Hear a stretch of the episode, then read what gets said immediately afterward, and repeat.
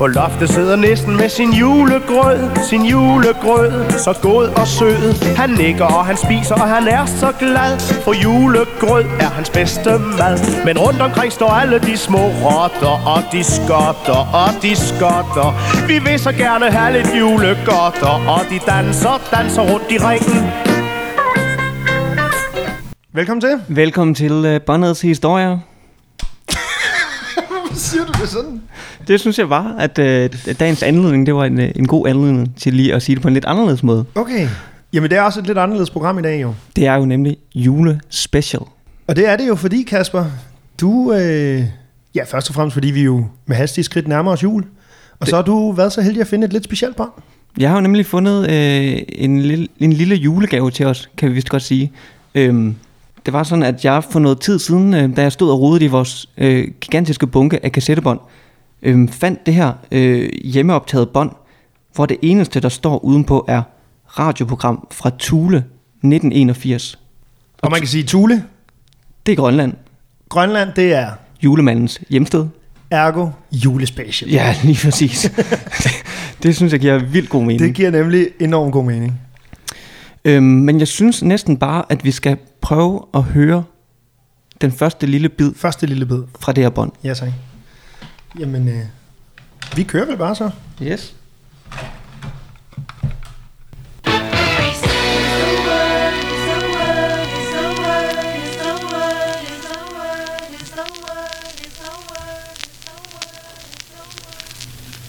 Ja, her er det et af numrene fra soundtracket fra Grease med Olivia Newton-John og John Travolta.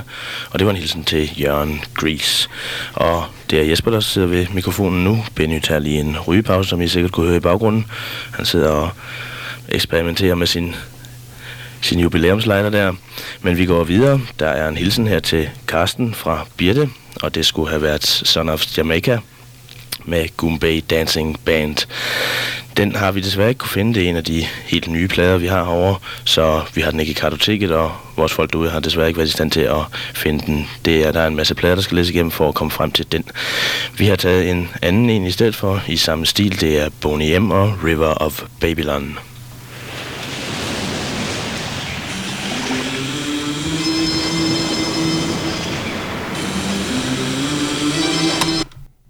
Var. var det ikke hyggeligt? Det er, jeg elsker det klip der. Altså, selvfølgelig, Grease er altid dejligt. Vi finder uhyrelige mængder af det. Det har søde, søde Jesper her også øh, tydeligvis gjort. Mm. Men jeg elsker bare den her, altså det virker simpelthen så dejligt hjemmegjort, ikke? Altså den her, man kan næsten se ind i hovedet, hvordan Jesper og, og Benny, som ligger på chaiselongen og ryger smøger, har siddet i et eller andet, altså jeg forestiller mig sådan et, du ved, et lille vindomblæst træskur ude midt på indlandsisen, hvor de bare sidder og kører plader afsted, ikke? Og man kan bare se, hvordan at, at, øh, at, at det sniklædte træ, det bare står og bouncer til bassen, ikke? når de kører Boney M. Jeg ved slet ikke, om der er træer på Grønland, men det tror jeg sgu egentlig ikke. Ej, det er du måske ret i. Men øh, det er i hvert fald og, og, og også enormt skønt det her med, at altså, praktikaliteten i at være så langt væk, som man nu engang er på Grønland, at, at, at og så have et ønskeprogram, ikke? At folk Ja. ja. kan ønske musik. De har så bare ikke musik, så får du bare noget andet. Og man- altså, så skulle I måske lave et andet form for program. Ja, men det, altså, men han er jo meget sådan rådig, ikke? Han, han, han, han er jo hurtig til at finde noget, der minder om, kan man sige. Ja, det, det er selvfølgelig rigtigt, ja.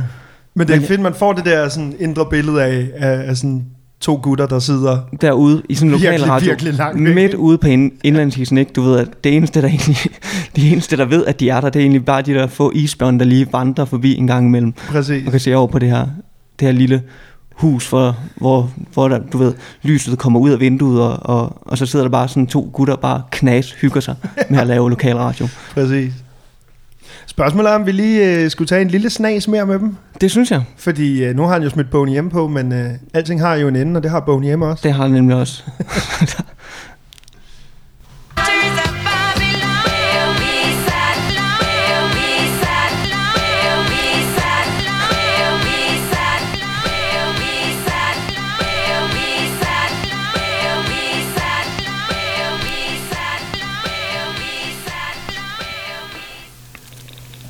Ja, det er jo ikke altid det er til at høre forskel på, om der er hak i pladen, eller det bare er Boney hjemme, der kører videre med deres diskotoner, men denne her gang var den altså god nok, der var hak i pladen, så derfor fadede vi ned. I lytter til Radio 5 20, det er tirsdag formiddag, og der går SAS hjem til København nu her i formiddag, så derfor har vi short timer program herovre. I kan ringe på 31 11, 31 12 og 2844 og sende en hilsen til en af dem, der skal hjem, og sende en musikalsk hilsen til vedkommende.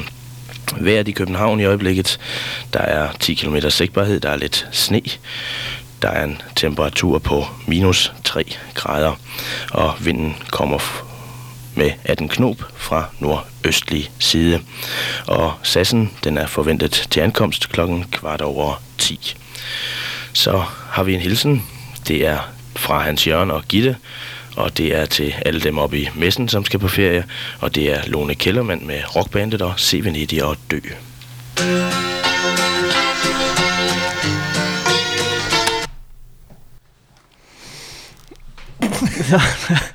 Så er der både musikønsker og... Ej, det er også træls, ikke? Ingen gang på indlandsisen kan man være forskånet for tekniske uheld. Nej, det kan man ikke, men øh, jeg synes, han griber bolden ret godt. Det gør han, og en lynhurtig sviner til Boney M. Mm. Men Kasper, den her, øh, den her radiovært Jesper, det er jo en julespecial i dag. Det er jo en julespecial. Og vil du ikke løfte sløret for, hvorfor det er det? Det er jo sådan, at jeg, efter jeg hørte det her bånd, blev ret nysgerrig på, hvad det her det var for noget. Øhm, så jeg begyndte at researche lidt på den her radiostation. Og i den research, der fandt jeg frem til Jesper, som vi hørte i på båndet her. Jeg ringer så til Jesper, og øhm, har egentlig planlagt, at vi skal bruge vores øh, nye telefonsystem til at tage en snak med ham her i programmet. Men det viser sig, at Jesper han er en knæcykel fyr, og han bor her i København og inviterer os to på kaffe og en lille snak om radio på Tule. Og det kunne vi jo ikke sige nej til. Det kunne vi nemlig ikke.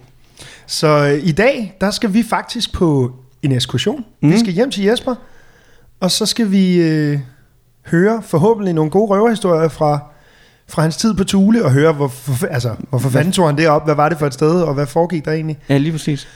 Og øh, så tror jeg da, vi vil forsøge at, at se, om vi ikke vi kan bevæge os ud i, i, i radiomontagens ædle kunst, og se, Mm. om vi måske kan klippe det interview op med, med nogle små snaser fra, øh, fra det bånd, vi har her. For der er jo heldigvis meget mere på Ja, lige, båndet. ja, lige præcis. Radiomontage for første gang. Måske også sidste. Det viser sig, om vi kan Det finde ud af det. Men nu starter vi i hvert fald med at tage en tur hjem til Jesper og få en sludder med ham. Lige præcis. Så vi er ude. Lone Kellermann og rockbandet og Se Venedig og Dø. En hilsen fra Hans Jørgen og Gitte, og til alle dem over fra messen, som skal hjem på ferie. Jeg sagde før, at I kunne ringe på 31 11, 31 12 og 28 44 og sende en hilsen til en af dem, der skal på ferie. Det er ikke kun dem, der skal på ferie, der kan få hilsener. Der er for eksempel en her til Dynamit Benny, ham jeg lige har afløst.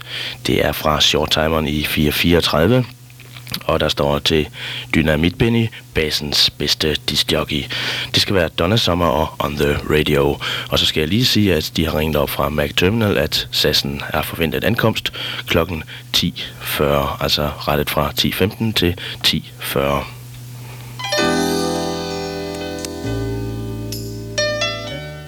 Så er vi kommet hjem til Jesper Det er vi nemlig. og sidder her i hans hyggelige stue. Vi har fået kaffe i, i krusene, og der er, og du får te, Ja. der er kage. Vi er blevet, øh, vi er blevet sørget godt for, vil jeg Mhm. sige. Og det er endda drømmekage fra Provst. Så altså, så er det ekstra godt for sådan en nordjyde som mig. Og øh, vi skal også byde velkommen til, til Jesper. Eller, for det. det. vil jeg sige, det er måske lidt, lidt atypisk at byde en mand velkommen i hans eget hjem, men så i hvert fald velkommen takker og til vores byder jer program. velkommen. Tak for det, Jesper. Og vil du ikke øh, starte med lige at introducere dig selv?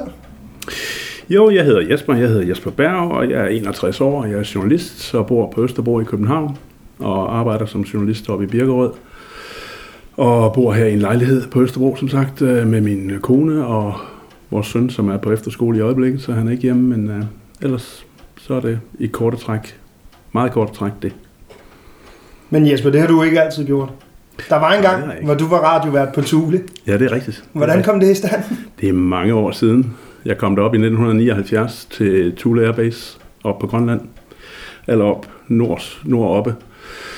Øh, og der har jeg været 23 år, 22, øh, da jeg kom op på Thule Air Base. Og det viste sig derop, der var der jo en masse amerikanske soldater, som havde en amerikansk øh, Air Force radio, hvor de lyttede til nyheder og hørte musik og nyheder fra USA. Men der var så derudover også en dansk radio, en amatørradio, hvor de øh, danske, som arbejder op på basen, de, øh, de lyttede, langt de fleste danskere lyttede til den, øh, fordi det var på dansk. Og så havde man mulighed for, som bare almindelig beboer deroppe, at tage over og være medlem af radioen, og så have sit eget radioprogram derovre. En gang imellem, sporadisk, man kunne også have en fast hver uge, eller hvad der nu passer ind. Jo mere, jo bedre. Så da jeg kom derop som helt ung og var meget interesseret i musik, så var det jo oplagt, at jamen, det skulle jeg da også prøve. Og det gjorde jeg så. Og så det gjorde jeg i en 3-4 år. Altså, hvordan, øh, hvordan var det lige, du havnede på Thule? Det er jeg lidt nysgerrig for at høre. Jeg tænker, det er jo det rimelig var- langt væk fra. Ja, det var ren eventyrlyst, tror jeg nok. Jeg havde en onkel, der har arbejdet på Grønland, og jeg kendte en fra min hjemby, som var deroppe faktisk på det tidspunkt. Og jeg havde været til tjenestemandsprøve ved øh, det, der i dag hedder PostNord, altså Post- og Telegrafvæsenet, og som postbud og kunne blive tjenestemand og sidde der resten af mit liv. Øh, Men det, det var jeg ikke interesseret i, så jeg ville prøve noget andet, og så så jeg bare en annonce en dag i avisen. Og den reagerede jeg på, og så gik der ikke andet en halvanden måned, så sad jeg op i kulden. Så jeg Men kom- altså med hvilket formål? Altså tænkte, du tog ikke det op som radiovært? Nej, nej, slet, slet ikke. Nej, nej, nej. Jeg, jeg kom derop som, som postmand. Jeg var postbud i Silkeborg, hvor jeg øh, før det, og det har de åbenbart, dem der skulle ansætte mig, anset som om, at det var en fantastisk kvalifikation for at kunne komme derop og være den, som kørte to gange om ugen ud til lufthavnen og hentede postsækkene, der kom fra Danmark, og sorterede det ud i postbokse, som så danskerne, de danske private ansatte, de kunne komme over og hente to gange om ugen. Så stod de jo indenfor og trippede, om der var der var brev hjemmefra, og det var mig, der så sad inde på den anden side og, og smed brevene ind i, i de respektive postbokse. Så det var det, jeg gjorde. Så havde jeg åbnet nogle timer om ugen, hvor jeg solgte frimærker og sendte telegrammer hjem og sådan noget. Der var ikke nogen kontakt til Danmark overhovedet, enten med post og så telegraf. Og hvad var nu, din titel den var? På Thule? Mm. Ja, jeg, de kaldte mig postmester. Det var jeg jo rent faktisk. Der var kun mig, men det var så også mig, der stod for alt posten til de danske civile ansatte. Ja. Så jeg var, jeg, var post, jeg var postmester deroppe. Det var sådan, jeg kom derop i første omgang. Altså med far for at fornærme dig, så lyder det også som et job, hvor du har haft tid til så også at kunne være radiovært på siden. Det lyder, ikke, det lyder overkommeligt, hvis Ja, det var der rigtig mange job deroppe, der havde dengang. Det var, det var, man øh, arbejdede mange timer, men, øh, eller rettere, man var på job i mange timer. Øh, men der var ikke, det var ikke den helt store arbejdsbelastning, der var. Det var netop det. Så havde jeg jo mulighed for at komme på Radio 520 på meget skæve tidspunkter af døgnet og spille musik, og det var jo fedt, både for radioen, som fik nogen, der kunne komme ud og komme ind og spille, og jeg synes jo også, det var skægt, Så, så jeg havde mange af de der dagtimer øh, hvor jeg havde mulighed for at komme derover. Fordi jeg skulle jo først lave noget, når flyveren kom ind tirsdag eller torsdag. Det er klart. Vil du ikke sådan prøve at sådan måske sætte scenen for det her radiostudie? Fordi jeg kan godt se, vi, vi har jo sp- spillet et par klip, inden vi tog herover. Mm. Og Kasper og jeg, vi har lidt, vi så og snakker om det der billede inde i hovedet af sådan et, du ved, en lille træhytte ude midt på indlandsisen, hvor du Ja. ved, isbjørnene går øh, forbi og kigger ind af vinduet, mens dig og- Benny, som vi kunne høre, der bare Ja, sidder ja. og vender plader, men altså, hvad, altså hvordan Jo, ser altså, der ud? Jamen, det er, altså, basen består af, af, af barakker.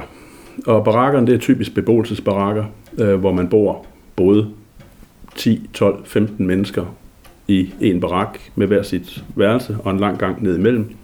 Og nede i den ene ende øh, var der bade og toilet og så videre, og så videre. Og nede i den anden ende var der køkkenfaciliteter og fællesområde. Og det var så nogle øh, fuldt isolerede, nogen som kunne stå imod både 50 graders øh, frost og øh, storme af den anden verden. Så det var sådan nogle små, kompakte, lave nogen, som vi så boede i. Og det var den samme type bygning, som radioen lå i. Og derinde i den bygning var der så bare et radiostudie. Simpelthen. Hvor man kom ind, og der var nogle sofaer, og så kunne man gå ind i studiet, hvor der selvfølgelig var en knap med on the air, og så videre, og så videre. Og så var der et stort øh, rum med pladesamlingen, vores diskotek, som jo sagens natur var forholdsvis begrænset dengang, fordi hvor fik man plader fra? Det gjorde man så fra USA primært, fordi det var, der var der så nogen på radioen, som sørgede for, at der blev bestilt plader hjem. Så det var ikke så skidt, men det var jo meget... Det var ikke Danmarks Radio diskotek det kan vi så roligt sige. Så det var meget af de samme ting, der gik igennem. Det passede meget fint, fordi det var det, folk ville høre. Men det kunne vi jo også høre på det bånd der, vi har fundet med dig, hvor, øh, hvor der er blevet ønsket et nummer. Mm. Men så spiller du det andet, fordi altså, det nummer, det havde I Det havde vi så ikke. Men vi havde noget, der kunne minde lidt om. Ja, ja, lige præcis, lige præcis. Og det var, vi vidste jo også, kan jeg huske, det var der Boom, Boom Bay Dance Band. Øh, Vi kunne huske, at den var kommet hjem, den var kommet tilbage, så radioen havde fået den, men det var så ny, så den var ikke blevet registreret og sat ind i system på hylderne, så derfor kunne vi simpelthen bare ikke nå at finde den. Så måtte vi, så spille vi noget på hjemme eller noget. Det var så var der lidt hakker i pladen, kan jeg også mærke. Og men, men sådan et studie, altså hvor, hvor stort var det? Og sådan, hvordan, altså, Hvad var det? Det var måske en øh, 10-12 kvadratmeter. Der var ikke ret meget plads. Man kommer ind ad døren, og så er der en, en, et, et stort bord øh, med, med mixerpult, to pladespillere og en øh, båndoptager. Og det var så det. Og så plads til to stole. Det var så nærmest det, men så selvfølgelig isoleret og med en stor glas, glasvindue, hvor man så kunne kigge ud på opholdsstuen, hvor folk kunne sidde ude.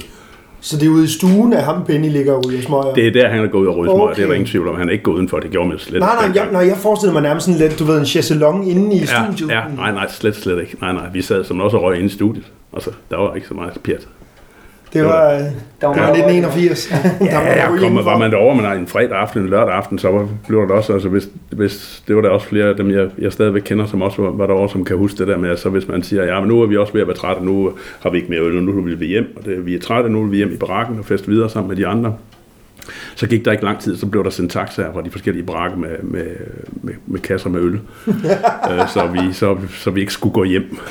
Og det var jo, det var jo også et bevis på, at der var mange, der, der lyttede med. Og mange, der ringede ind og ønskede numre og sådan noget. Så det var, det var skægt at være en del af. Men hvor- hvordan var det, at du, du, så, altså, du kom op som postmester? Ja. Hvordan var det så, at du kom til at lave radio? Jamen det var jo i fritiden. Mm. Det var simpelthen, der gik ikke mange uger før, så var jeg i gang i radioen. Fordi det var sådan noget, som jeg fandt ud af, der var, og så øh, kontaktede jeg jo dem, der havde med det at gøre, og så forklarede de, hvordan det var ledes, og så var jeg bare, så var jeg der bare. Det, det var jo fuldstændig frivilligt, og i fritiden, og ulønnet på alle mulige måder. Men det var ikke noget, du havde prøvet før, altså? Overhovedet ikke. Overhovedet ikke. Så det var helt nyt, jeg kan huske de første udsendelser, i hvert fald især den første udsendelse, altså stemmen den gik jo i vibrato i den grad, man var jo fuldstændig panisk for at dumme sig totalt foran hele basen, og de grinede af en næste dag over i gymnastiksalen. Men det gik fint, og jo mere man prøvede det, jo mere afslappet blev man jo. Det kunne også være svært at få pick til at ramme den rigtige rille i pladen, øh, hvis man var alt for nervøs, hvad man jo var i begyndelsen. Men øh, det var hurtigt, så blev det jo øh, en vandsag. Kan du huske første gang, du træder ind og skal lave radio? Ja. Der sad jeg sammen med en anden, jeg mener han hed Flemming, som ligesom var, hvor jeg var hans føl, kan man sige, og jeg sad med, og så lavede han den første halve time måske, og så skulle jeg så lige prøve at tage det mikrofon til et enkelt nummer og skifte, og det er jo så der, hvor jeg kan huske vibratoen. øh, men igen, der, så tog han over, og så tog jeg lidt mere, og så til sidst, så blev det jo bare rutine, og så næste gang, så sad man der alene. Der var hver eftermiddag, det var nok noget af det, jeg var mest øh, involveret i, ud over den øh, serie, som, som I har et lydklip af. Det var hver eftermiddag en øh, udsendelse, der hed 1401, og den begyndte jo så i sagens natur kl. 1401. Og det var der hver dag på Radio 520 til alle de danske, og det var simpelthen en serviceudsendelse, som varede et par timer ind til kl. 4, hvor man spillede musik naturligvis, men så også mellem numrene så oplyste om, hvad går der i biografen, hvad kommer der i tv, hvordan er vejr, vejrudsigten, meget vigtigt deroppe, hvordan er vejrudsigten, hvad siger weather til, øh, er der storm på vej, eller hvordan det er. Og alle mulige andre små ting fra amerikanerne måske, øh, at BX'en lukker tidligt på onsdag, eller alle sådan nogle helt almindelige dagligdags serviceoplysninger, øh, og så sad man og gjorde det i et par timer, og det var så fem dage om ugen. Og der var jeg jo tit derovre, netop fordi jeg havde det job, jeg havde, så havde jeg mulighed for i dagtimerne at, at, at gå ind og tage de, de udsendelser der ofte i hvert fald. Men jeg tænker også, altså, og det kan måske være svært for nogle af vores yngre lyttere at forstå, men altså, det her det er jo før internettets tid jo. Så Det I har, I har jo virkelig, altså I har haft en virkelig vigtig funktion, og en, altså også, jeg tænker både socialt, men jo også praktisk på basen, at altså, I har både været talerør, men også et samlingspunkt, tænker jeg. Absolut, absolut. Og det var det, som jeg også øh, nævnte før, at man kunne jo høre, at folk ringede ind for, kan du ikke spille det og det nummer? Og, og vi kunne jo også sende, øh, sende ting hjemmefra, hvis vi havde hørt et eller andet, der var sket hjemme i Danmark. Det kunne vi jo så også fortælle om. Så der var også en af grunden til, at der var mange, der, der, der lyttede. Men der var jo dengang, var der jo, som sagt, der var amerikansk tv, som kørte måske 12 timer i døgnet, som var øh, båndafspilninger af amerikanske serier af enhver slags tv-shows og quizzer og så videre, så videre. en gang imellem en film. Og så var den amerikanske AFRTS, som var ren og skær musik og oplysninger til soldaterne om, at nu skulle de ikke øh, nu skulle de passe på med spioner og lade være med at snyde med statens penge. Og, Ja, det jo koldkrigstiden, det her, ikke? det var det jo, og det var jo... Øh, det var som så, sådan nogen åbenbart er. Det anede jeg jo selvfølgelig ikke dengang. Det har jeg jo mellemtiden fundet ud af, men det var jo... Det var jo så det, og det, det var måske ikke alle de danskere, der var deroppe, som synes, at man forstod alt, hvad de sagde på den amerikanske... Men det var de to æderborgerne ting, der var at lytte til, ud over vores Radio 520, ikke? Øh, Hvis du skulle have nyheder, så var det med, øh, med, med posten, som kom med aviser, som som regel var en to-tre uger for gammel. Ikke? og så fik du syv af dem, syv, syv information på én gang i en sæk. Ikke? Altså, det var svært at måske afse overskud til at, at læse alle øh, øh, syv Ja. dage i træk. Så på den måde, så blev det hele, hele kontakt. Du kunne ikke ringe hjem, der var ikke telefon. Du kunne ikke bare gå ned og øh, løfte røret og ringe hjem til familien eller noget som helst. Der var bare ingen kontakt.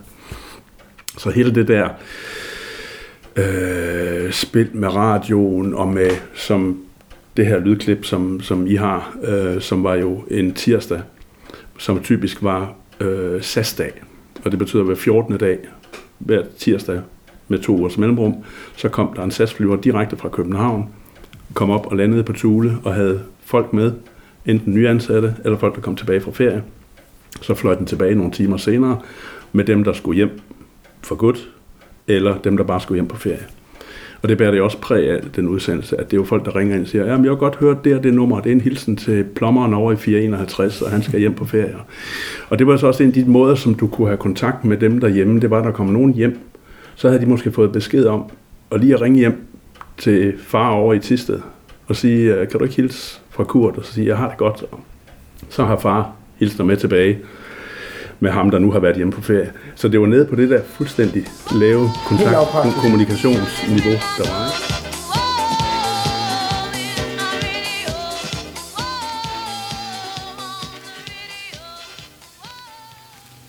On the Radio, en musikalsk hil- hilsen med Donna Sommer fra Shorttimeren i 434 til basens bedste discjockey, og det er altså Dynamit Benny. Vi skal have lidt reggae. Det er til Lille Bjarne Tattoo fra Peter Bus på natten, og det skal være Bob Marley og So Much Things to Say. Du har i virkeligheden siddet øh, tungt på kommunikationen, ikke? Altså, du var postmester, Jo, det er rigtigt, og ja. du sad på radioen, ikke?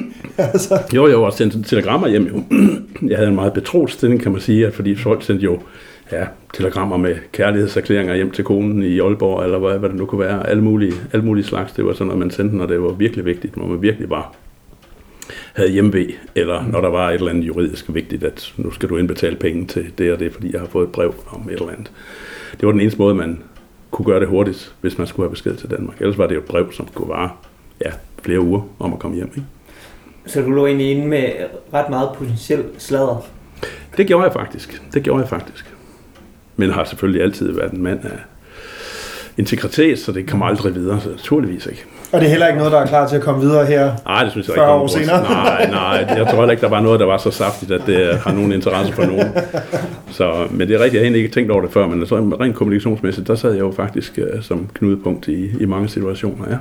Så du har kendt alle, og alle har ligesom kendt dig. Ja, der var rigtig mange, der kendte mig, fordi det var godt, og hvis man boede i barak med postmesteren. Det var jo det bedste af det hele. Fordi så vidste man, når han så kom hjem fra arbejde, så havde han jo breven med hjem. Så havde jeg jo taget alle brevene med hjem til dem i barakken og havde dem med hjem og kunne aflevere til dem. Så skulle de ikke over og stå og vente i kø på at hente deres breve. Så øh, det var jo... Men alle kendte jo mig, fordi det var godt at være, være venner med, med postmesteren, fordi så kunne man måske lige få en lille tjeneste og sådan noget. Så det var, det var fint. Det var, det var godt for sådan en 23-årig knæk, der kom op her. Ja. Jeg kunne godt tænke mig, om du, eller øh, hvis du gider at fortælle lidt om det her, altså det lyder som sådan et helt Klondike-agtigt setup, det her med, at man, man kunne spille, man kunne gå i radioen, når man ville. Mm. Altså du ved, hvis man var i humør til at gå over og lave noget radio, Ja, ja. så kunne man gøre det. Ja. Og når man ikke gjorde det, altså så nu kan jeg jo sige, det kan lytterne ikke se, men der står jo en spolebåndoptager her midt på, på bordet, som Mm. du har taget med for at vise os. Mm. Fordi vi er jo trods alt er en generation, der ikke har set sådan en før. Ja. Men altså, hvis du bare lige vil for, forklare det der setup, fordi det er jo... Det lyder helt mærkeligt, at man bare kan gå over og lave noget radio, når man lige humør til det. Ja, det er det måske nok, men man havde bare en, jeg, jeg vil tro, at man havde en nøgle, det kan jeg ikke engang huske, det er jeg ikke engang sikker på, at man havde. Jeg tror bare, man gik derover. Og så tog man enten en, en håndfuld plader af sin egen samling, som man havde derhjemme under armen, eller også så gik man derover og bare gik ind på hylderne inde i arkivet og shoppede og sige, nej, det kunne ske, den her den var fed, eller den her var fed, og så gå ind med en 5-7 plader. Og så når man havde spillet dem færdig, jamen, så gik man måske ud og hentede nogle flere, hvis man gad at være der længere. Så det var helt, øh, det var helt ja, afslappet, kan man sige. Og når der så ikke kom nogen og sendte radio, Så kom Mr. Revox på. Og Mr. Revox, det var en stabel af spolebåndoptager, som en, der er noget større end den, I ser på der. Hvor der var spolebånd på, som kunne nok spille i 20 timer øh, i træk med non-stop musik, som der havde siddet nogen derovre jo.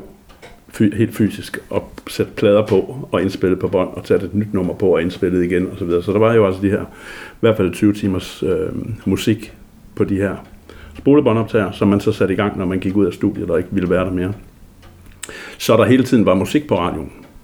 Der var ikke nødvendigvis var en studievært, der spillede musik, eller opfyldte ønsker osv., osv., men der var i hvert fald musik, så når man havde 25 tændt, så var der i hvert fald musik, som det ikke som man skulle være i tvivl om, om man nu var på den rigtige station, eller noget som helst. Og når så den næste kom, måske næste morgen eller næste eftermiddag, jamen, så stoppede vedkommende Mr. Revox og gik selv ind i studiet, og så havde man sin udsendelse i en time eller to eller fire, eller hvor lang tid man nu synes, og når man så var færdig, så kom Mr. Revox på igen. Mr. Revox, det var fordi øh, mærket af de her spolebåndoptager var Revox. Så det var bare et synonym for studieverden. det er Mr. klart. Revox. Ja. Han var, han var DJ'en, og I ikke. Han var DJ'en, og han kunne han var ikke til at løbe tør. En af, en af verdenshistoriens første robotter, måske faktisk, kan man sige. Det kan man godt sige, ja, fordi det var jo sådan lidt, øh, lidt fancy på den måde, at når den ene, øh, det ene spolebånd løb tør, løb ud, så var der simpelthen en mekanisme, som gjorde, at så gik den nedenunder bare i gang i stedet for, og så fortsatte det bånd. Og når det løb tør, så begyndte det næste, og så videre, og så videre. Så det var sådan lidt robotagtigt, ja. Nu kan folk jo ikke se den her spolebåndoptager, men måske skulle vi lige forklare, hvad. Hvad er spolebånd og spolebåndoptager? Et spolebånd er jo et øh, magnetbånd, på samme måde som dem, som sidder i de kassettebånd, som I har lavet, lavet udsendelser om.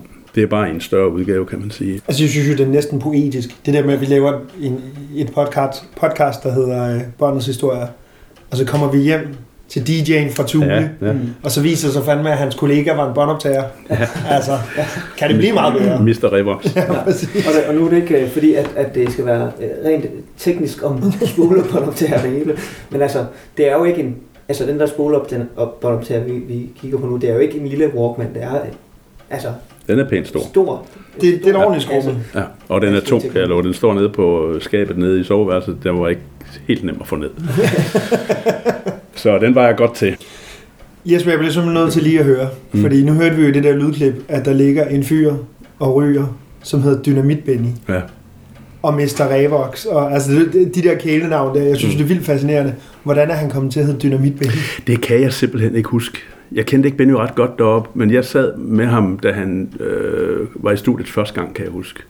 Og jeg har også et billede af ham, hvor han sidder. Et fotografi af ham. Men jeg har ingen erindring om ham derudover. Ikke engang deroppe fra. Jeg kom ikke sammen med ham øh, privat, og vi havde slet ikke nogen kontakt bagefter, så jeg ved det simpelthen ikke.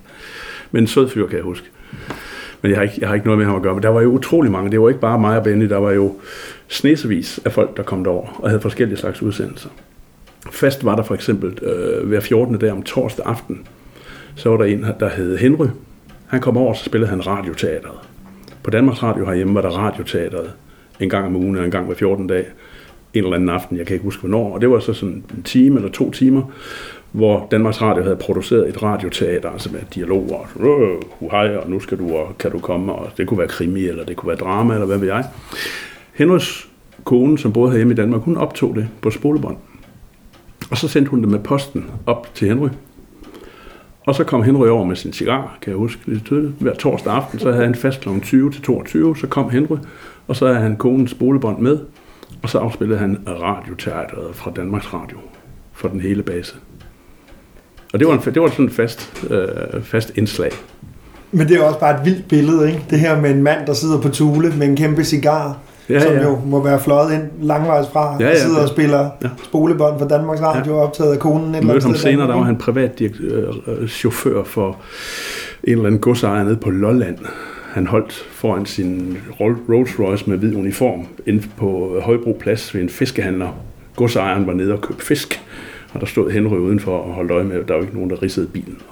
Så der mødte du ham igen? Der mødte jeg ham igen, ja, det var meget skægt faktisk. Så han var en af de der originale, og der var jo også rigtig mange andre, som også lagde en kæmpe indsats derovre. Også med at drive det hele som forening og få det hele til at fungere i praksis. Så nogen bestilte plader hjemmefra eller fra USA, og så var der pladesalg, jeg tror måske en gang om måneden, så kunne man komme over, og så havde de købt hundredvis af plader hjem, så kunne man komme over og købe plader til sin egen private samling. Det var den eneste måde, vi havde mulighed for at få nye plader på, medmindre vi købte, når vi var hjemme på ferie. Ja, fra et af de klassiske albums inden for reggae-musikken, Exodus med Bob Marley and the Wailers, der fik vi nummeret So, Man, so, so Much Things to Say, og vi fik et lille stykke af det næste nummer, som hedder Guiltiness. Det var en hilsen fra Peter Bus på natten til Lille Bjarne Tattoo. Så er der en hilsen til Chris. Det er fra Gitte med ønsket om en god ferie.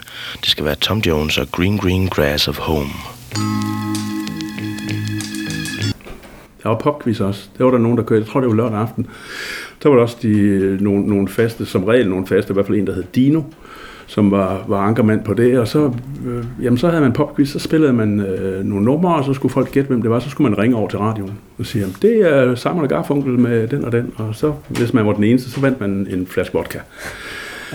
Eller, jeg kan huske, på et tidspunkt spillede de en Simon Garfunkel LP, der hedder Bookends, som ikke er særlig kendt, men det kendte jeg jo. Og de spillede hele pladen, og så skulle folk ringe ind, og hvad var det for en, et album? Og jeg var så den eneste, der svarede rigtigt. Men, og der vandt jeg så også en flaske vodka, kan jeg huske.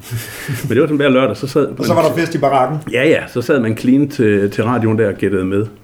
Og det var jo også super skat, og det var også, og så ringer folk med, så bliver der, bliver, der var jo hele det der spænd, der var mellem radio og, og de andre. Så blev der konkurrencer i barakkerne imellem, hvem der nu kunne vinde flest flasker vodka i løbet af aftenen. Det er nogle flasker vodka ud. Og det blev selvfølgelig også nævnt i, uh, i radioen selvfølgelig, så, så kunne man jo, havde man jo håneretten over for, for de andre, der også var interesseret i den slags. Så man kunne simpelthen, altså det var simpelthen på hele basen, at der, der sad folk klinet til radioen. Ja, det var mit indtryk i hvert fald. Langt de fleste danskere lyttede til 520. Især hvis der var nogen i studiet. Der var selvfølgelig også nogen, der bare havde den kørende hele tiden, og så selvom det var Mr. Revox, og så lige skruede lidt ekstra op, når der kom en til at sidde derovre og, og sagde nogle ord. Ikke? Det var jo fantastisk. Øh, men langt de fleste lyttede til, nogen slog måske også over øh, på den amerikanske, det ved jeg ikke engang imellem, men så bare var tilbage en gang imellem for at høre, om der var kommet nogen på 25. Men det var, det var, det var langt den største del. Det var mit indtryk i hvert fald. Jeg kunne godt tænke mig lige at vide sådan i forhold til den base her, for nu har jeg jo ikke øh, selv været deroppe. Mm. Hvilket jeg også går ud fra, at de fleste, der hører det her, heller ikke har. Mm. Altså, hvor stor er sådan en base? Hvor mange, når du siger, at de fleste danskere sad og lyttede med, og der var amerikaners kanaler, så hvor mange mennesker snakker vi sådan i praksis? Altså, da vi var der, kan jeg jo næsten kun tale. Jeg, jeg ved på et tidligere tidspunkt, tilbage i 60'erne, slut 50'erne, hvor, hvor den kolde krig, hvor virkelig var på sin top, der var der omkring 15.000 mennesker deroppe. Hold da op. Det var jo sådan, når der kom underholdning ind øh, til, til fredag og lørdag aften, og sådan, så var det Bob Hope, og altså de, alle de store navne, der kom. Øh, Altså så- de store amerikanske stjerner, som fik Ja, fløjet ind så blev fløjet ind for at underholde på, i det, der hed klubben. Det var de steder, hvor man kunne gå ud og spise. Der var klubben og O-klubben. O-klubben, det var for officerer, og klubben, det var bare for vi andre dødelige. og der kunne man gå over, og så kunne man spise på restaurant, og så kunne man gå ind i baren og drikke nogle bajer og spille noget pool, og så var der dans og musik øh, efterfølgende. Og på det tidspunkt der, øh, i, i den vorten, der var der rigtig mange mennesker. Der var omkring 15.000, så vidt jeg husker at have hørt. Da jeg var deroppe, var der omkring 1200. Men det var jo så omkring 200 amerikanere og 1000 danskere. Okay. Så det vil sige, at der var måske, lad os sige, 150 amerikanske soldater for at foretage alle de ting, som man nu gør deroppe med radar og grunden til, at de overhovedet er deroppe. Mens de resterende danskere, civile danskere, jo simpelthen var der for at servicere dem og hinanden, kan man sige. Ikke? Mm. Der skulle være nogle kokke til at lave mad. Der skulle være taxaer, der skulle køre rundt. Der skulle være tømmer, der var blikkenslager, der var alt muligt, alle mulige håndværk. Der, alle de der ting, der skal til for at have et lille samfund til at køre, skulle der jo være. Øhm, ikke bare til at servicere, som sagt, de amerikanske soldater var, men jo flere danske civile der var, for tømmeren skulle jo også have noget at spise, så det skulle kokken også lave mad til, osv.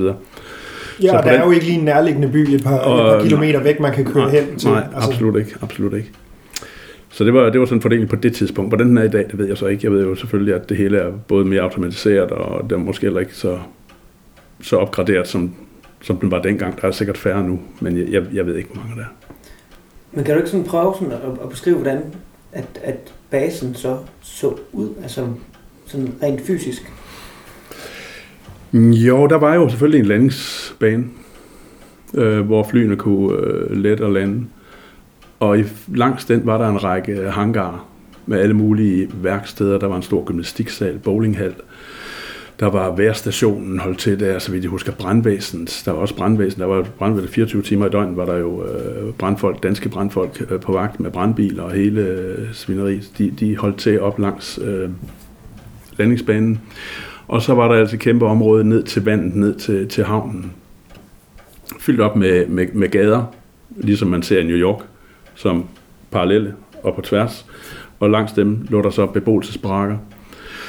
Barakker til alle mulige forskellige ting. Øh, det kan være, der var laundry, altså et sted, hvor der tøj blev vasket, øh, duer og hvad der nu var, alle den slags. Der var en BX, som det hedder i amerikansk herreterminologi. Øh, en base exchange, et sted, hvor du kunne gå over og købe ting Altså købmanden. alt muligt. Købmanden, ja, hvor du køber alt muligt. Mad, mælk, hvis du hellere vil lave mad derhjemme i barakken, i stedet for at gå øh, op i, i, øh, i øh, messen, som vi kaldte den jo. Så kunne man købe det dernede, man kunne købe stereoanlæg, som jeg jo så også købte, uger og alle mulige ting. Billigt, selvfølgelig. Og har man ligesom sådan egne værelser i de der barakker, eller var det sovesale? Eller Nej, det var, det var egne, egne, egne rum. De var ikke store, øh, men man havde sit eget, ja. Og så fælles bader og toiletfaciliteter, ja. Og masser af sne. Og masser af sne her, især om, jo om vinteren er der jo også om sommeren jo, men altså, og så havde vi jo et vejr, som var noget ulig det, vi har herhjemme. Og det var også et de steder, hvor radioen var et, et, et, et knudepunkt øh, til at holde informeret omkring vejrsituationen, fordi der kunne jo komme nogle stormvejr, snestorm, som I ikke vil tro nærmest. Øh, hvor, hvor, hvor man inddelte det i faser. En phase alert, det var det blev udsendt i radioen og på tv og så videre og så videre, og det betød simpelthen, at folk skulle være opmærksom på, at nu kan der være noget på vej. Og så var der altså fase 1, 2 og 3. Og 3'eren, den betød bare, at nu må du ikke gå nogen som helst steder. Uanset hvor du er henne, så bliver du, hvor du er. Om du er på arbejde, om du sidder på lokum over i gymnastiksalen, hvad som helst, så går ingen steder. Du skal ikke begynde at prøve at komme hjem. Øh, Det var simpelthen forbudt, så blev du fyret, hvis ikke du fløj væk. Øh, Det du selv fløj hjem, ja.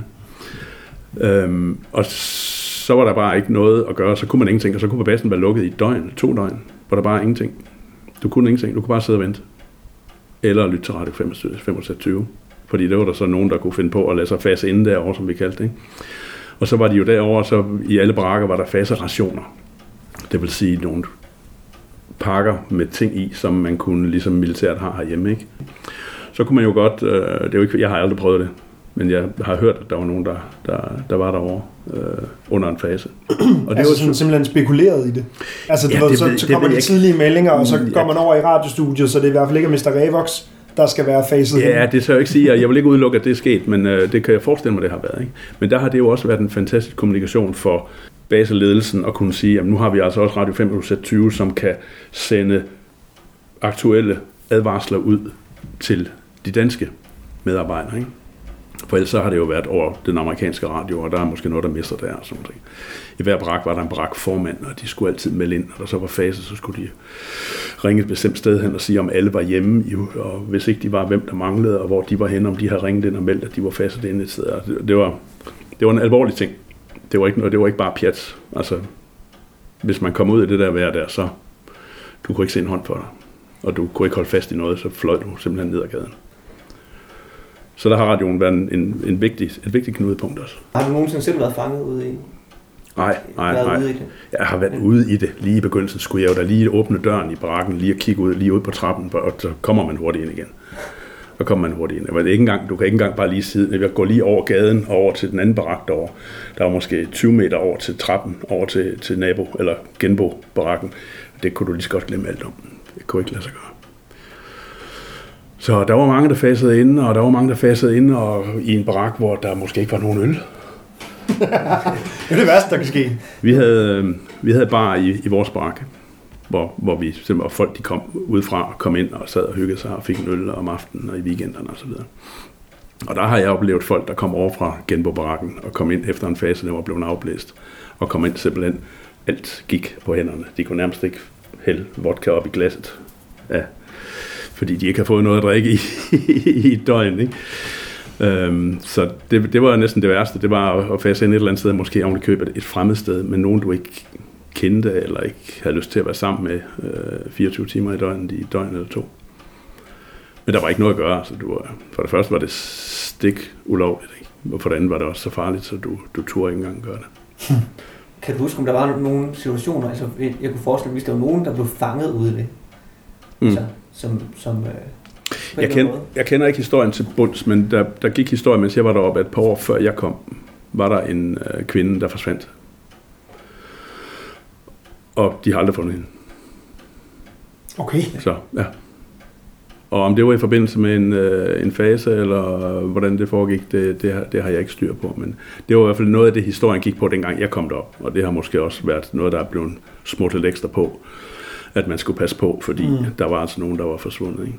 Så det er den eneste historie, sådan, jeg, jeg kender. Okay. Men, øh, men i den historie, Mm. så kan jeg i hvert fald forstå, at der også var kvinder på basen.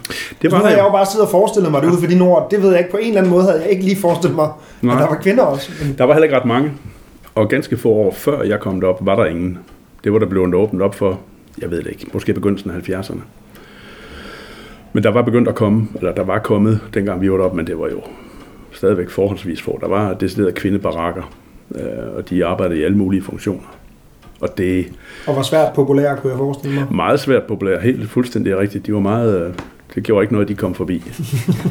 så de har nok følt sig meget fætteret. Øh, men det var mit indtryk, at de, altså, der var ikke nogen, tværtimod, så, så det jeg hørte, det var, at, at det gav en helt anden øh, stemning på basen, altså i hverdagsomgangen med hinanden, at det var ikke så broken, det var ikke så mandehørmsagtigt, som det var dengang, hvor der ikke var kvinder. Der var selvfølgelig nogle af dem, der var deroppe, der havde været der i mange år, som, øh, som syntes, at det var noget pjat, at de skulle, der skulle kvinder op. Det, jo, det var noget. Men der var der i hvert fald de fleste, som sagde, at det var nu godt nok for hele omgangstonen op. Og i dag er der jo, gætter jeg på, næsten lige så mange øh, kvinder som mænd. Men hvad gjorde man egentlig med, altså, med, med damer? Altså, i sådan et miljø, hvor, altså, selv- der, der var, Hvordan var dating-scenen? Ja. Det er det, du spørger. Ja, altså, I var, I var ret mange mænd. Men der var sådan en lokal uh, Tinder-app, som, det var, som kun galt for Tule. Den kørte gennem folk. Tule Tinder. Ja, præcis. Postmesteren, ikke? Han sorterede de kærlighedsbreve fra. Det var selvfølgelig ikke- posthuset, der stod Ja, for distribution naturligvis. og administrationen af den, ja. Nej, men hvad mener du altså? Altså, Hvordan? jeg tænker bare sådan et, et, øh, miljø der med, med en, en kæmpe overvægt af mænd og mandehom, Mm. som du siger. Mm. Altså, så skrev man hjem til sin kærester derhjemme, eller, eller sådan, var der... Øh, Det var den mulighed, der var jo. Der var, den, der var også nogen, der kom op øh, som, som, som par. Okay. Der var også, øh, jeg husker et par, som jeg kendte ret godt, der lige var blevet gift, inden de, øh, de kom derop. De blev skilt, inden de tog hjem.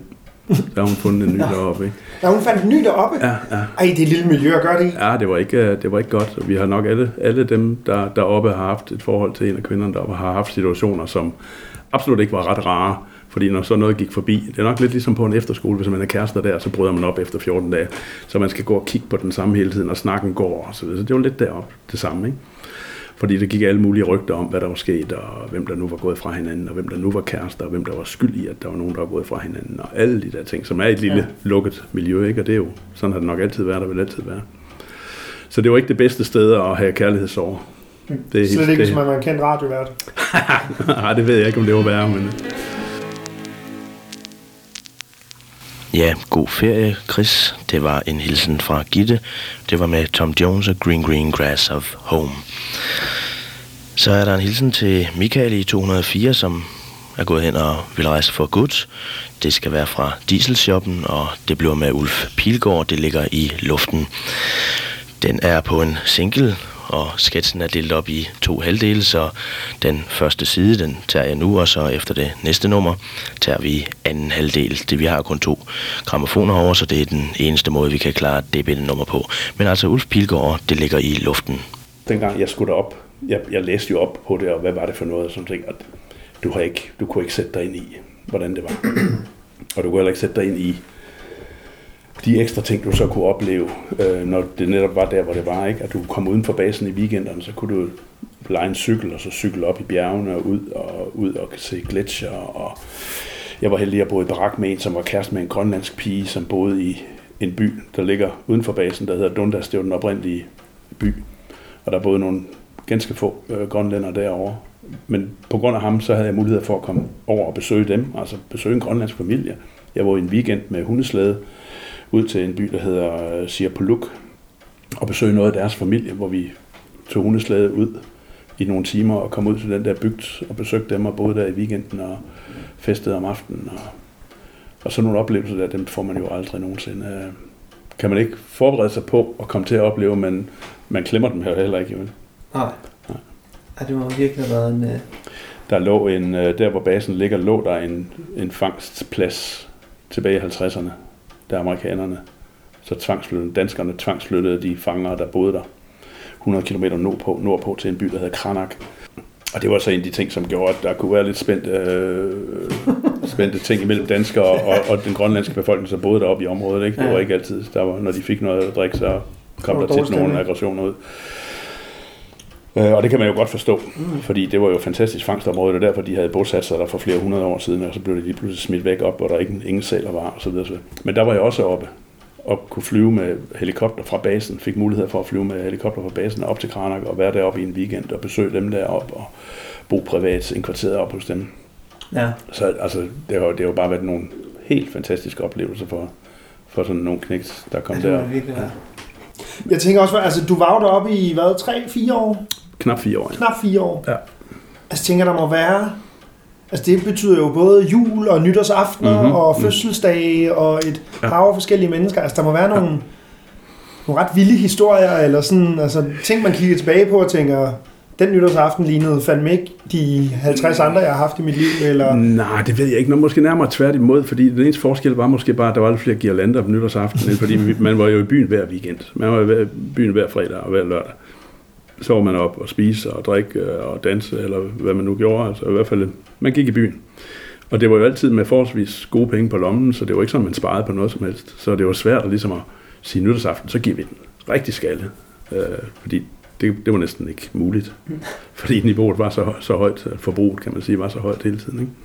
Så det var ikke... Øh, jeg har været deroppe i julen, øh, men igen, jeg var ung, og ja, men man festede, og det, det var ikke, det er ikke sådan noget, jeg har nogen store hverken traumer eller erindringer om, at det skulle være noget specielt.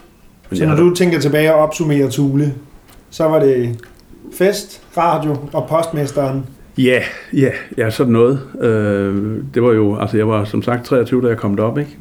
Øh, og det var jo, der var billig smør, der var billig sprut, og der var masser af bar, og, og folk, der var lige så unge, som også gerne ville feste og sådan nogle ting. Så det var, det, det, øh, det var et, et sorgløst liv. Sorgløst også på den måde, at du havde jo intet ansvar overhovedet. Sagde postmesteren. Jo, måske nok jobmæssigt, men, men ikke for din, din, hvad skal man sige, dit der private liv. Du kunne gå ned i, i vaskeriet og få vasket dit tøj, du kunne gå op i messen og spise din mad morgen, middag, aften, om natten, hvornår som helst. Alt blev jo gjort for dig, hvis det var det, du ville, ikke? Og det ville man jo som regel. Alt, alt, der, var ikke, der var simpelthen ikke nogen øh, bekymringer. Der kom nogen, der gjorde rent i barakken, og du skulle egentlig bare sørge for at komme på arbejde nogenlunde til tiden, og så være der indtil arbejdsdagen var forbi, og så havde du ingen forpligtelser derudover. Så på den måde var det jo øh, dejligt carefree. ja, det lyder sådan. øh, som, Det er fire som, år på hotel som, med afterski. Sådan noget. Det kan man godt, det kan man godt betegne, ja. Men, men hvad var, hvad var, altså nu snakker om, det var meget sådan unge øh, mennesker, der, der tog det op. Hvad, hvad var det for nogle typer? Nej, det var ikke primært unge mennesker, det er ikke, ikke meget unge mennesker. Altså, det, det, det, det var også unge mennesker. Der var også mange øh, modne folk. Det var, det var alt muligt. Det var jo folk, som var kommet fra et, et, øh, et bristet ægteskab, som skulle væk og, og, og prøve at komme sig. Det kunne være nogen, som var gået under med deres firma derhjemme og havde en kæmpe gæld, de skulle op og tjene penge. Det kunne være ægtepar, som kom op, fordi de havde en drøm om at, at spare penge sammen til et eller andet derhjemme. Det var også bare ganske almindelige eventyrlystende øh, unge mennesker, som bare ville prøve noget andet. Og det, det, var, det var virkelig en, en, en pæn blanding. Det var ikke, øh, absolut ikke kun unge mennesker som mig selv. Der var også folk helt oppe i både 50'erne og 60'erne. Og der var rigtig mange, som havde været deroppe i rigtig mange år. Faktisk en af dem, jeg stadigvæk kender, er stadigvæk deroppe. Okay. En af dem, du var deroppe mm-hmm. med, Mm-hmm. Jeg boede i Brak sammen med. er der stadig. Han er der stadig, ja. jeg formoder også, at han er ved at være tæt på at ville pensionere sig selv. Altså det er Øh. 36 år siden. Og allerede dengang jeg var deroppe, der var der folk, der havde været der i både 20 og 30 år. Hold da op. Og det er igen det der lette liv. Nu ved jeg selvfølgelig ikke med, med, med ham, jeg nævner der, øh, om det, det er for hans vedkommende, fordi det, det har jeg aldrig talt med ham om, øh, efter de, alle de år, de er gået. Men der var mange af de andre, var jo det der, igen det der lette liv. Ikke? Der var jo ikke så meget, du var, så tog du hjem på ferie en måneds tid hver 6. 8. måned. Og gjorde dine ting derhjemme og besøgte familien, og måske havde købt et hus derhjemme, som du gik og puslede lidt med, eller øh, hvordan og så tog man op igen, og havde igen bare et, en hverdag, hvor du ikke behøvede egentlig at, at bekymret om det store. Fordi basen er jo et... Det kunne lige så godt være en amerikansk by, kan man sige. Det kunne lige så godt være en by på Fyn. Nu ligger den bare tilfældigvis lige op på Grønland, så der var jo noget sceneri og noget, man, nogle ture, man kunne tage i weekenderne, som var noget anderledes end hverken på Fyn og, og i USA. Men, men det var jo en, det var bare en by, som fungerede fuldstændig som alle mulige andre byer. På en lidt anden måde, men der var alle de der ting, som skulle faciliteter, de, de var der jo. Så du levede jo i øh, ja, en- bare en ganske almindelig hverdag. Det er så vildt med ham, synes jeg. Ja. Altså, det, det, jeg, kan godt, jeg ved godt, du siger, at det er jo bare ganske almindeligt, men du, når det man er- ikke havde været der, det lyder stadig, altså Ja. hold da op. Men det er jo ikke almindeligt på den måde, Nej, nej, øh, men, men, men alle de der funktioner, som nu er i et ganske almindeligt Det er samfund, skal jo være der. Ikke? Altså der skal være veje, der skal holdes ved lige, og der skal være mad, der, der bliver tilberedt, og der kan købes, og, og hvad der nu gør, at folk de kan leve i sådan et samfund. Ikke? Må jeg lige spørge ham, ham du kender der stadig er deroppe, hvad, Mm. hvad laver han deroppe? Ved du hvad, jeg er faktisk ikke helt klar over, hvad han laver nu. Dengang var han, han var kontormand dengang, øh, og var sekretær for det, der hedder en supervisor i amerikansk øh, sprog, som var en, der havde ansvaret for et bestemt område. Og på det tidspunkt, der var han, øh, der var han sekretær for ham, eller kontorchef for hans afdeling. Okay. Og hvad han laver i dag, det ved jeg faktisk ikke. Jeg er på Facebook med ham, men jeg har ikke rigtig fået skrevet med ham de senere år, for at høre, hvor, hvor hans hvor status er. Men om ikke andet, så ved vi i hvert fald, Facebook er også kommet til Thule. Det er det jo, og nettet er kommet til Thule. En, en skæg ting, som, som, som gjorde, at vi... Øh, jeg ser jo stadigvæk nogle af dem, jeg lærte at kende deroppe. Ja. Øh, blandt andet nogen, der bor nede på Sydsjælland, som mødte hinanden dernede, deroppe, dengang. Okay. Og øh, hun har en øh, datter, som blev født i 1982. Øhm, efter at moren var kommet hjem til Danmark. Men datteren øh, skæbnen ville så, at hun endte også op på Tule, Og var deroppe i nogle år. Og det gjorde hun, mens hendes lillebror blev øh, konfirmeret. Og der var jeg så til konfirmation nede ved, ved lillebroren nede på, i Præstø. Og øh, der var Nikki, storsøsteren, der var hun igennem på Skype, på storskærm, i festsalen, hvor hun jo siger, har holdt tale for lillebror, og så kunne hun jo kigge rundt i salen, nej, hej, der sidder du Jesper, hej, og hvordan har du det, og, og så videre, og så videre. Og den der kontrast mellem mm. det at være på Thule her, og det er jo allerede nu her en 5-6 år siden, og så fra dengang vi var deroppe, hele det der kommunikationsniveau er jo bare sådan fuldstændig eksploderet. Blandt andet så, nu er der jo internet, og der er jo satellit øh, tv-kanaler i snesevis, og, og en helt anden måde at agere på. Det var ikke det der med at vente øh, 14 dage, og så kom posten, og se om der var brev fra kæresten, eller fra lillebroren, eller... Og man kan ringe Farmor. lidt længere end bare til nabobarakken. Jeg formoder, at de bare kan løfte Ja, røret i, i der, hvor de bor, og så ringe alle mulige steder. Det, det går jeg ud fra i hvert fald. Og de kan høre P3 og Radio 24 og alle. De kan høre podcast fra Båndens Hemmeligheder, eller Ja. det kan de nemlig. Så de dage er nok også, altså som, øh, som stjerne, som stjerneradiovært på Thulebasen. Ja, nu er det jo dit ord jo, men øh, øh, der er nok ikke noget... Jeg har i hvert fald hørt, at Radio 520 ikke eksisterer mere. Nå. Jeg læste, øh, der var nogen, der havde lagt op, at alle øh, pladerne var smidt på dumpen, altså smidt på lospladsen, dem der ikke ville have nogen af dem og sådan ting. Så det, det tyder på, at den, den ikke har sin berettigelse længere, og det er jo selvfølgelig et udtryk for en konsekvens af, af hele den her eksplosion af, af kommunikationen, så det er, jo ikke, det er jo ikke det der knudepunkt, som det var dengang. Det der danske knudepunkt. Samlingspunktet. Ja. Er der stadig sådan, altså, fordi jeg tænker sådan reunions, eller altså mødes man med de gamle Thule-drenge? Hver år den 12. i 12. kl. 12, så mødes man på Hvid Svinstue. Det er simpelthen, okay. det ved man. Jeg har aldrig selv været derinde. Det har aldrig, aldrig passet med en, en weekenddag, hvor jeg har kunnet, øh, og i hverdagen har man sit arbejde osv. osv. Men, og jeg ved heller ikke, om det kun er tulebord, men det er i hvert fald der, hvor jeg hører det, det er i, i de forer, hvor, hvor tulebordbønderne de, øh, de skriver sammen. Øh, om det også er gam- andre grønlandsfarer, som også mødes derinde, det er det måske nok jo, men altså i hvert fald så er det, så er det stedet på. Og så er der hvert år over på, i Lundeborg over på Fyn, der er der en campingplads, som vist nok er ejet af et par, som har været på Tule. Men der hvert år, en bestemt den første weekend i, i juni, så er der en, ja, jeg ved ikke hvor mange der er, måske flere hundrede, som tager derover en weekend. Så leger de hytter, eller har telt med, eller bor i nærheden, eller, og så sætter de sig sammen og sidder får en øl og snakker om gamle dage. Så det er, når der er tuletræf på Lundeborg. Så ja, og så er der selvfølgelig Facebook. Ja. Og der sker jo noget, det har jeg jo selv set, dengang du, Kasper, lavede op øh, og efterlyst Ja. dem, der er på bånd der. Der kunne du se, der kom en tråd jo helt, helt, af, helt af sig selv i løbet af ingen tid. Ja. Så kom der jo erindringer og huskommelser. Åh oh, jamen, det var der, hvor vi altid spillede den og den, og Living on a Jet Plane, og, ja. og alle de der ting. Der. Altså, det, det kommer. Man skal lige trykke på de rigtige knapper, så, så strømmer det ud med... Fordi det er noget, der virkelig sætter sit præg på alle dem, der har været deroppe. Det er jo sådan, det er jo sådan lidt... Det er sådan lidt en, en fælles skæbne, kan man sige, man altid har med sig. Også fordi det var så specielt, og samfundet var så specielt, og forholdet blandt folk, der bliver ekstra specielt ved, at det er så lille og lukket, som det er. Ikke? Ja, det må være noget, man, man virkelig har med sig sådan resten af livet. Det har man jo. Det har man jo også. De der, I hvert fald de der bekendtskaber, som jeg, jeg har som sagt øh, flere venner, som jeg ser meget hjemligt øh, herhjemme nu, som jeg lærte at kende der i, i begyndelsen af 80'erne.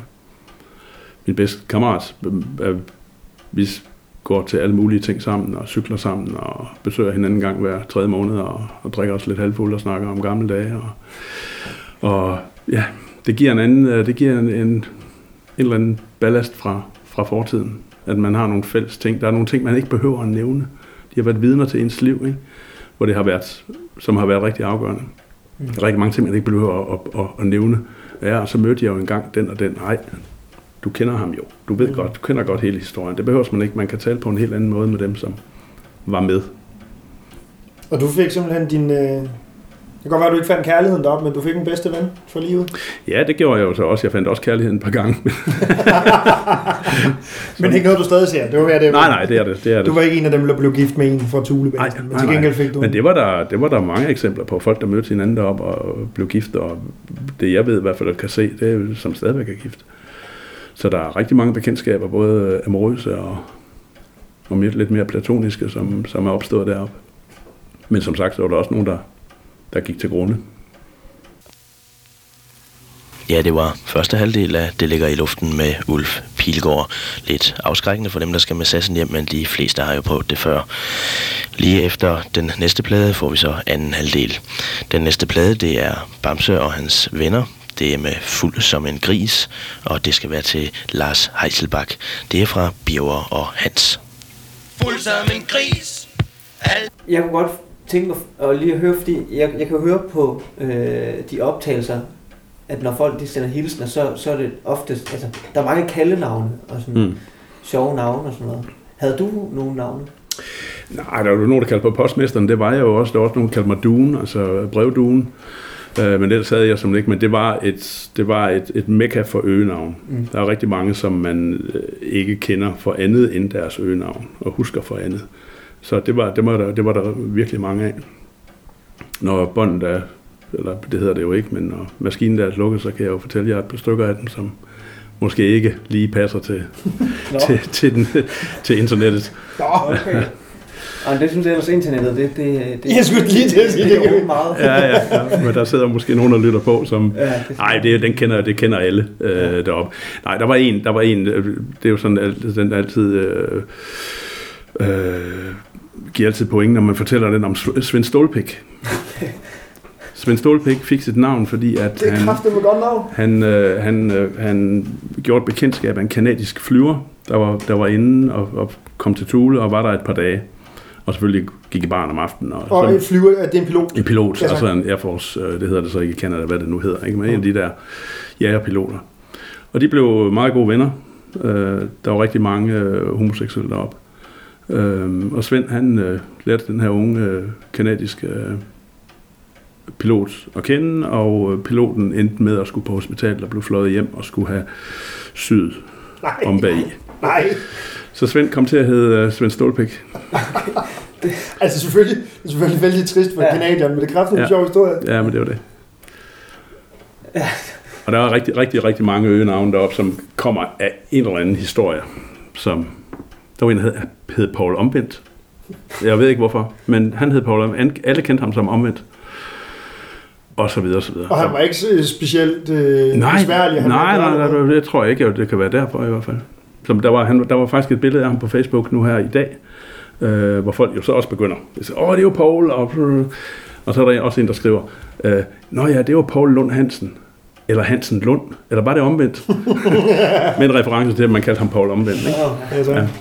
Og hvorfor han hedder det, det ved jeg ikke. Der var en, der hed Den Røde Mure, som han i øvrigt blev gift med. Paul Omvendt blev gift med. Hun Så i dag, et eller andet sted, går der et par rundt, der hedder Paul Omvendt og den røde mur. Ja, de er desværre døde begge to, men ellers ja.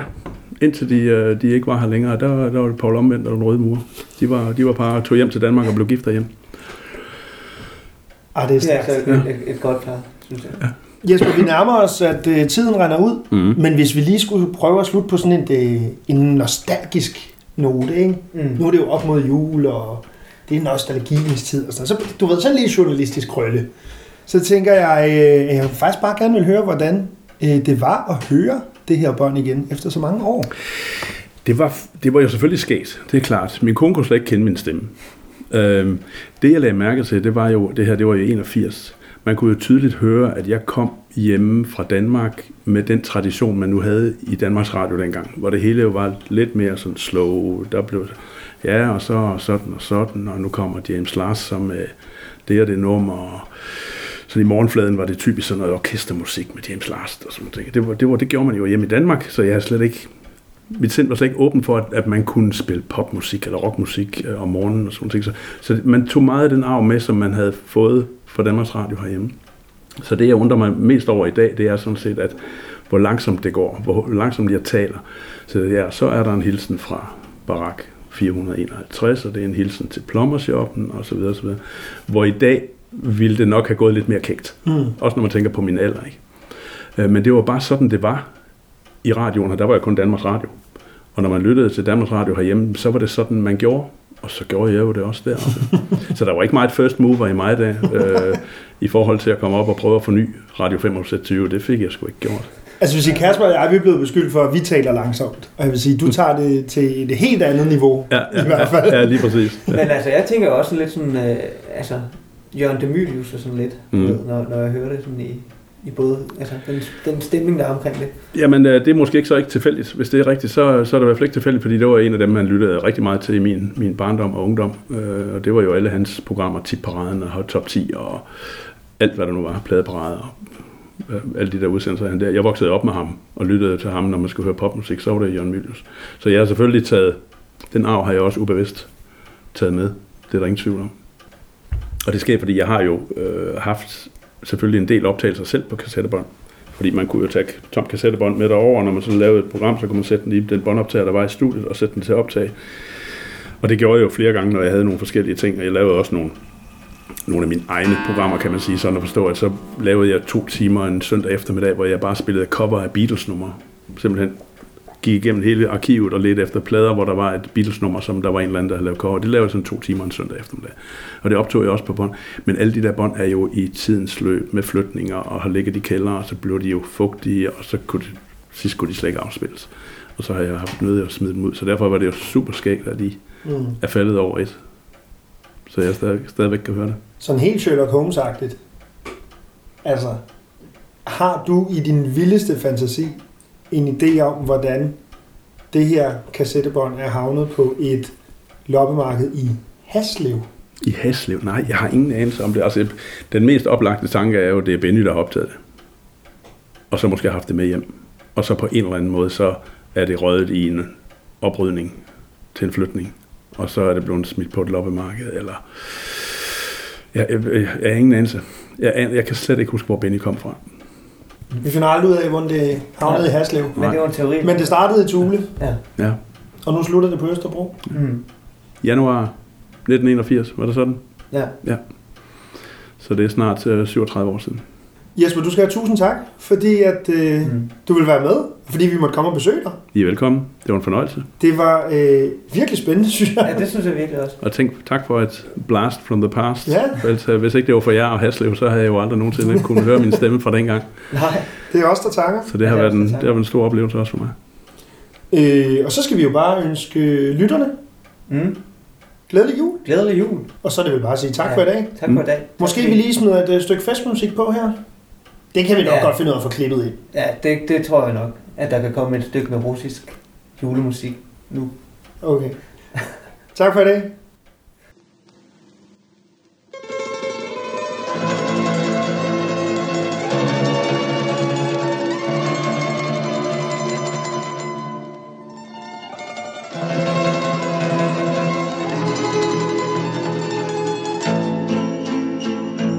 Вот звучат издалека бубенцы, Вот помчались, как ветер коня.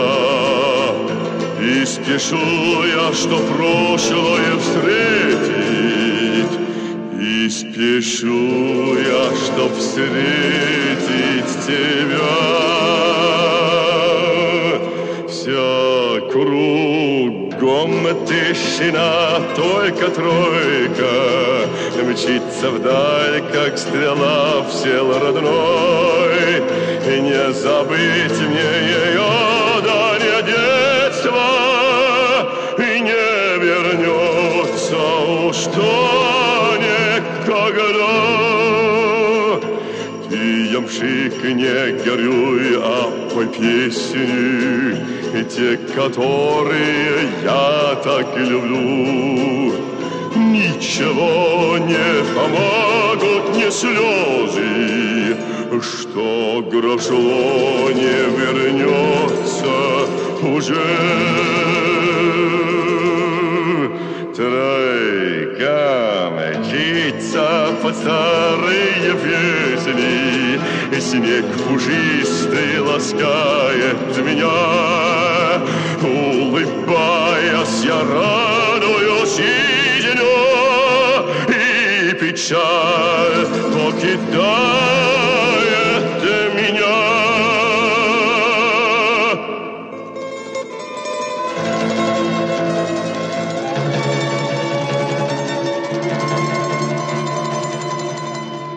И печаль